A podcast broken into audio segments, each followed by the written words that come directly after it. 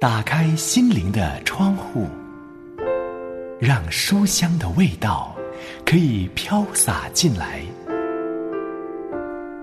走进缤纷的园地，让生命的色彩可以丰富起来。欢迎收听《书香园地》。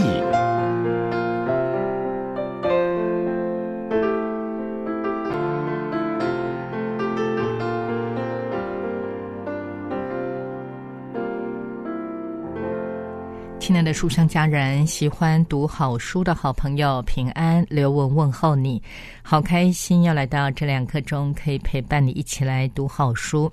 每一个人应该都会经历有愤怒、生气的时刻哦。你如何来处理这些怒气呢？这对于心灵、身体健康都是十分重要的。如果一个人总是在生气的时候，马上就是大发烈怒、破口大骂，那这样的人一定让人敬而远之哦。但是，如果我们表面上装作不生气，而是压抑、累积在心里，有一天呢，就突然大爆发，那么这也是非常不健康的做法。如果生气的时候应该有什么样正确的回应呢？今天我们会从《回家学饶恕》这一本书第九章“关愤怒什么事”最后一个部分，作者会让我们看到对于愤怒的四种回应啊，有正确的，也有错误的。在读这本书之前，先来读一篇领袖短文，仍然是选自于道生出版社出版，由魏斯洛夫所写。左文瑞所翻译的《歇一歇》，今天为你选出的这一篇主题是“安静站立”。经文在《历代志下》第二十章十七节。手边有圣经的书香家人，请先翻开到《旧约圣经》《历代志下》第二十章十七节，一起来读这一本《歇一歇》。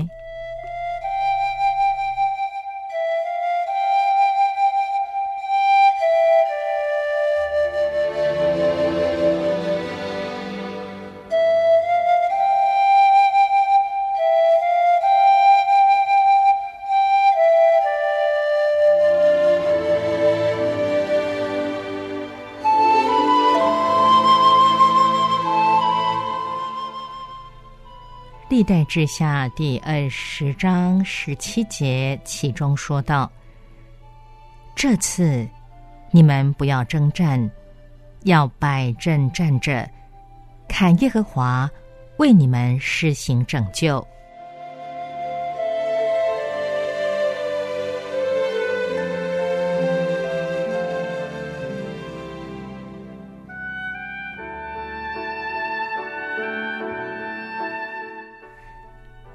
并站立。上帝的子民在极大的危难不幸之中，强大的敌军压境，在此危急的关头，他们求告耶和华说：“我们无力抵挡这来攻击我们的大军，我们也不知道怎样行。我们的眼目单仰望你。”耶和华回答他们说。摆阵站着，看耶和华为你们施行拯救，不要恐惧，也不要惊惶，信耶和华你们的上帝，就必立稳。第二天，以色列民得到了奇妙的解救。上帝的儿女常有类似的经验，他们在不同的情况下呼求说：“我们无能为力。”也不知道怎样行，我们的眼目单仰望你，跟着主的帮助就来到。这也可能成为你的经验。那想要害你的邪恶计谋不会成就。如果你在两难之间找不着出路，如果你面对仇敌而感到无助无能，你只要依靠上帝。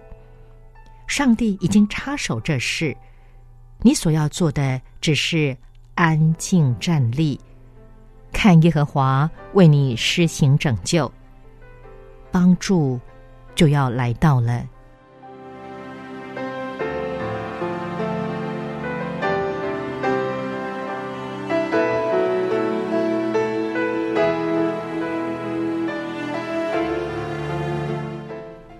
让我们一起来祷告，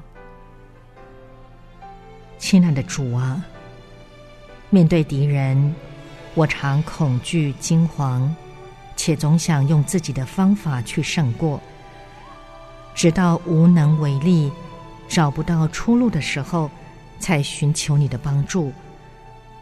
我的主啊，让我每逢遭遇人生风浪，都能在你面前安静站立，等候你施行拯救。让祷告是奉耶稣基督的圣名。阿门。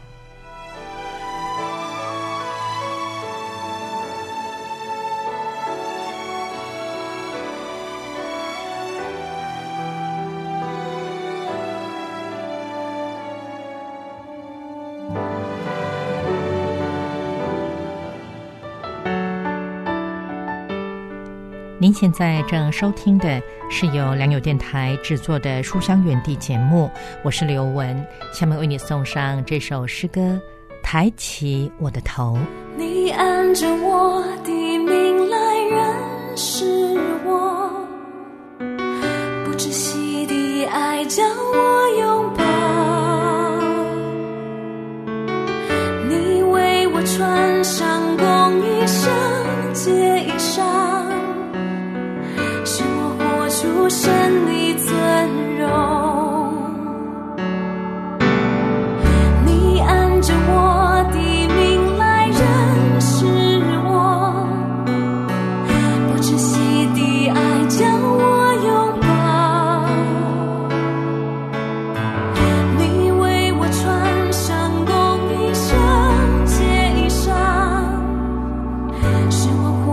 活出神的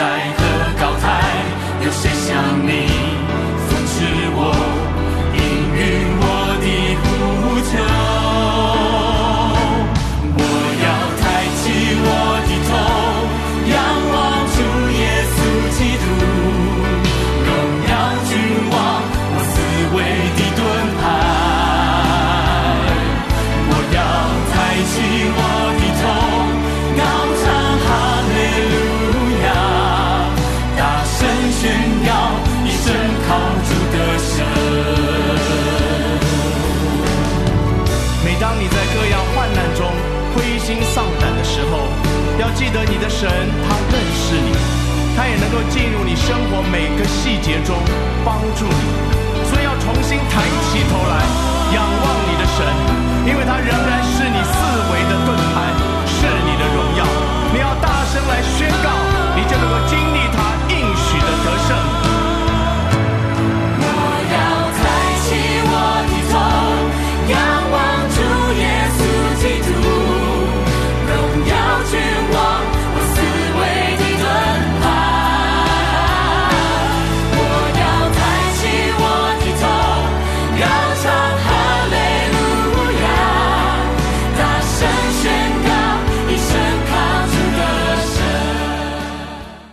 有一个朋友，他可以随着你踏遍天涯海角；有一种声音，他愿意伴着你共度生命幽谷。漫长人生旅途中，能否将他们放进你的行囊里，时刻对你轻声细语？现在，就让刘文陪你一起读好书，把这份感动深深放在心里。继续来看这一本由校园书房出版社出版、由史都普曼斯特勒所写、顾琼华等翻译的《回家学饶恕，拥抱你自己，原谅你家人》。我们今天要看到第九章“关愤怒什么事”最后一个部分。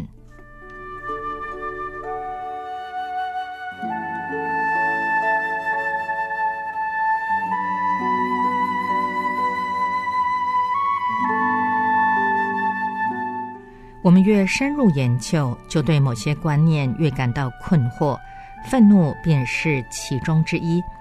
主要的问题出在这个字词被使用在太多的情境中。举例而言，当车子发不动时，我感到生气；父亲的早逝也令人生气；对种族歧视，我们会感到愤怒。而对于像我们如此富裕的国家，竟有无家可归的人，也会叫人愤愤不平。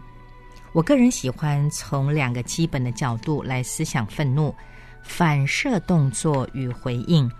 反射动作是针对刺激而自动或本能产生的一种反应。我们习惯于将愤怒视为一种情绪，也是因为这个缘故。当有人说了一些伤害我们的话，或是做了一些得罪我们的事，愤怒的情绪就在我们里面翻腾不已。我们不是有意要如此，也未曾详细计划，更无法阻止它。自然而然的，它就发生了。回应是我们针对刺激而决定采取的行动。就某程度而言，它是经过深思熟虑的。反射动作是在我们里面自然产生的，但是采取什么回应，却需要经过我们的选择。显然，同样一个刺激会同时产生出反射动作与回应的行动。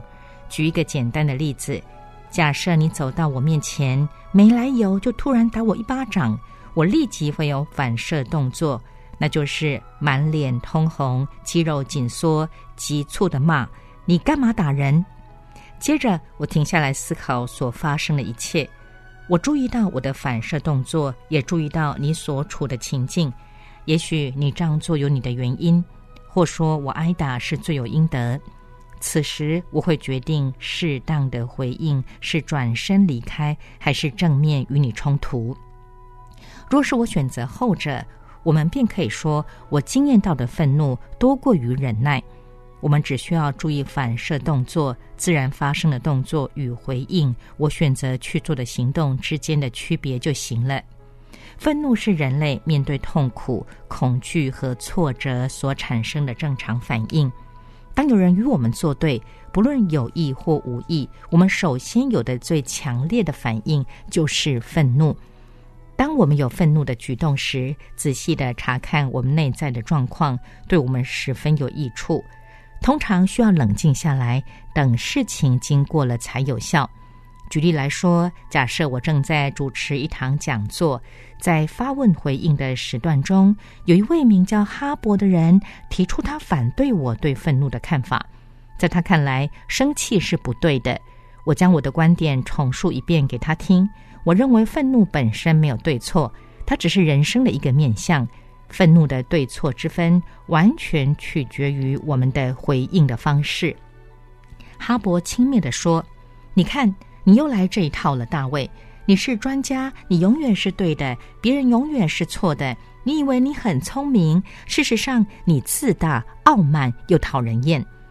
当哈勃如此说时，你想我心中作何想法呢？首先，我觉得自己受侮辱了。他所说的令我大感惊讶。我一向看自己行为正直，动机纯正，做人光明磊落，将信念据实以告。自大、傲慢，我是这样的人吗？从哈勃这番话当中，我发现他认为我算不得什么。假如他尊敬我，他不会在众目睽睽下如此对我说话。我从他得到的讯息是：你没什么了不起。此刻，我开始出现愤怒的反射动作。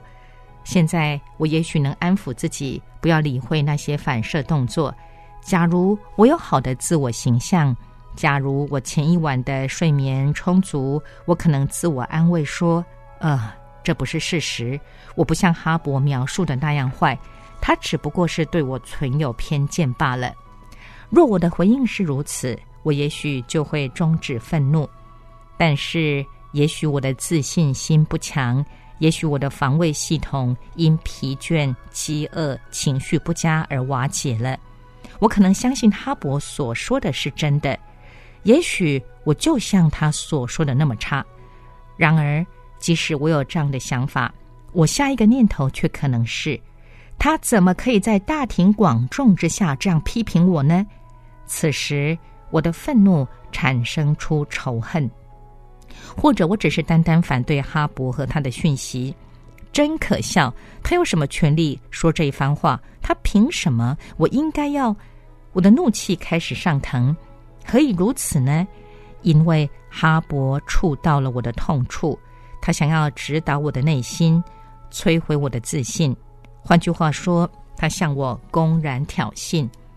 以上的例子可以帮助我们了解反射动作的几种状况。而了解反射动作的唯一理由是帮助我们选择适当的回应。假设我们受到了公然的挑衅，我们立即产生出满怀的怒气。这时，我们应当如何处理我们的愤怒呢？大致上有四种基本反应。第一是压抑情绪。有些人无论受到什么侮辱或不公平的对待，都像石头一般无动于衷。他们意识不到愤怒的感觉，也许从幼年时期，他们就学习到生气的情绪是危险的，是不值得的。因此，一有生气的情绪出现，他们就把它压抑下去。压抑愤怒有点类似电话插播服务。设有插播服务时，若你正在打电话，而有其他的电话想打进来时，就会有讯号通知你。你可以不理会第二通电话。而继续与第一通电话交谈，但是间歇的哔哔声会不断提醒你有第二通电话想打进来，使你难以忽略。压抑愤怒正是如此，你可以继续过你的生活，假装愤怒的情绪不存在，但是它却一直在那里，除非你处理它，否则它不会消失。一有机会，它就以各种不同的形式。像是沮丧、苦读、不信任、自怜、焦虑、刻薄等等发泄出来。近年来，医生发现压抑愤怒对生理有极大的影响。研究癌症的学者归纳出癌症患者的人格特征，指出四点比一般人更为明显的特质：较差的自我形象，无法维系长久的关系，容易自怜。倾向记仇，无法饶恕。第四点与压抑愤怒有直接的关系。癌症治疗师花了许多心血，帮助病人把压抑的愤怒挖出来，以便正式处理。许多病人经过这个阶段后，在病情上有显著的进步。压抑愤怒又好比压力锅里的蒸汽，一个安全的压力锅有一个主要的活栓和一个安全活栓。假使我们压抑愤怒，同时又把所有的活栓都关闭，最后锅盖就会爆炸，蒸汽最后一定会溢出来。因为压力只能承受到一个程度，问题只在于锅盖如何爆炸、何时爆炸，以及谁会受到池鱼之殃罢了。第二是大发脾气。几年前，有些人开始认知到压抑愤怒的危险。为了防止危险发生，他们又将钟摆荡到了另一个极端。他们主张，一感到愤怒就要立刻全部发泄出来，不要延迟，更不要忍气吞声。你要真实的对待你的情绪。也许不幸的，你身边就有将这个主张发挥到极致的人。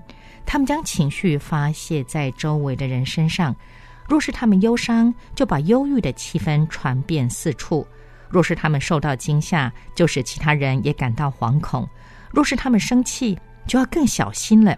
那些被台风尾扫到的倒霉鬼会告诉你，这一点都不好玩。真实的发泄情绪固然有其意义与价值，但是四处尖叫、咒诅、破口大骂，并不是处理愤怒之道。大发脾气可能会使你感觉好一些，至少当下是如此。然而这样做却会破坏关系，也会损害我们自己情绪上的健康。记得有一位来诊所的人说：“只要我生气，我就拿身边的人出气，事后我会感到舒服些，好像身上的重担卸下了。”他遇到什么问题呢？他接着说：“我必须与你谈谈的原因是，我没有朋友。”不知道为什么，每个人似乎都有一些怕我。他们说他们不喜欢与我在一起，为什么呢？不用想也知道。第三，感到愤怒，但决定不立即发作。箴言第二十九章第十一节说道：“愚妄人怒气全发，智慧人忍气含怒。”这意味着我们让自己经验到愤怒的情绪，而非压抑。但同时也选择以健康正面的方式处理。换句话说，我们决定回应，而不是单靠反射动作而已。就像对自己说：“是的，我很生气，但是在我重新思考之前，我不采取任何行动。”我们生气时，常常无法看清事情的真相。我们需要恩典，使我们在变得较为客观之前，能保持冷静。数到十的老方法在这里也适用，虽然有时我们感觉需要数到一百万才有效。最后第四是学习向我们所信任的人承认愤怒的情绪。首先，让我们澄清“承认”这个字的意思。就字根来说，这个字的意思是说出真意，或是以正确的话语表达真相。这两种意义来说，都不涉及认罪的意思，它只是单纯意味着坦诚的叙述真实的情况。就我们的情绪来说，承认愤怒代表开放、诚恳的分享我们内在的状况。现在我真的对什么感到好生气，或是当他那样说时，我感到非常愤怒，只想如何。说这些的目的是要将我们的情绪带上台面，以便更清楚的明白，并做出最合适的回应。当事情发生时，我真想揍他一拳，向他尖叫，转身跑开。但是现在我知道最合适的方式是，上面的第四点指出，拥有支持系统，在生活中有我们可以信赖和倾诉的对象的重要性。独自承担愤怒，最后的结果就是压抑，并加深我们孤立无援的感觉。反之，把我们的情绪向另外一个人倾吐，可以帮助我们用健康的方式发泄情绪。维克选择用第四种方式来回应他的愤怒，在彼此信任的关系中处理情绪。他容许自己感受愤怒，不再独自忍受。这使他对自己的忧郁倾向有更深入的了解。在治疗之初，维克先采用第三种方法来回应愤怒，就是每当他感到愤怒，他就选择冷静下来，考虑适当的回应。这对他而言是一个新的尝试。以往，只要他一感到生气，他立刻采取反击的行动，结果反而加深他的困扰。在疗程的最后。他决定向一个信任团体倾吐他的愤怒，这个方法带给他极大的帮助。就他的案例而言，这是迈向饶恕之途的关键的一步。还记得之前提到的哈勃吗？在一个假设的例子中，当众侮辱我的人，在那个故事里，我想象了许多种回应的方式，包括内在与外在的回应。也许最健康的方式是。对自己说：“哈勃对我充满愤怒，我不晓得原因是什么，但是我很清楚，以我的怒气来回应他的怒气，对解决问题一点帮助也没有。因此，我决定保持冷静。等过一会儿，我会请人帮助我找出哈勃对我不满的原因，和我应该采取的适当的举动。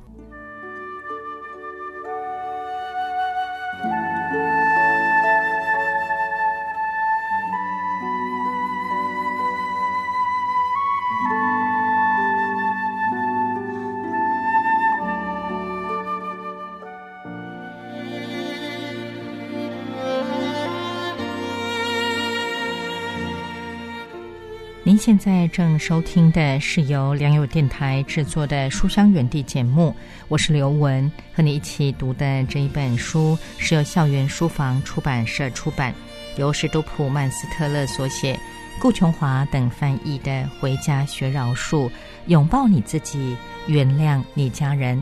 来听赞美之泉的医治我。压上你芦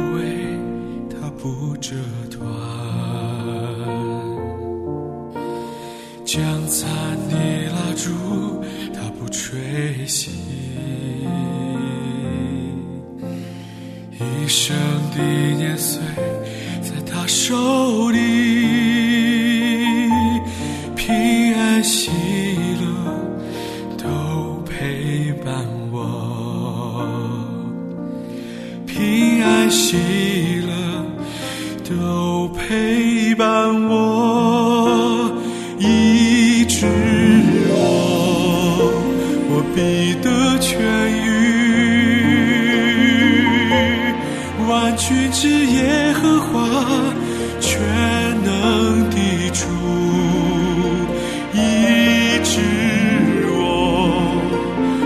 你的痊愈。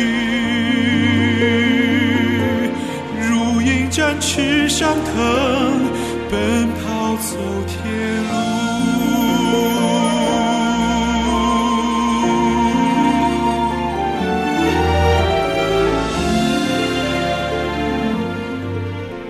我们今天从《回家学饶恕》这一本书中看到第九章“关愤怒什么事”最后一个部分，在下一回的陪你读书栏目，我们会继续看到《回家学饶恕》这一本书的第十章“怪罪的游戏”，不要错过了。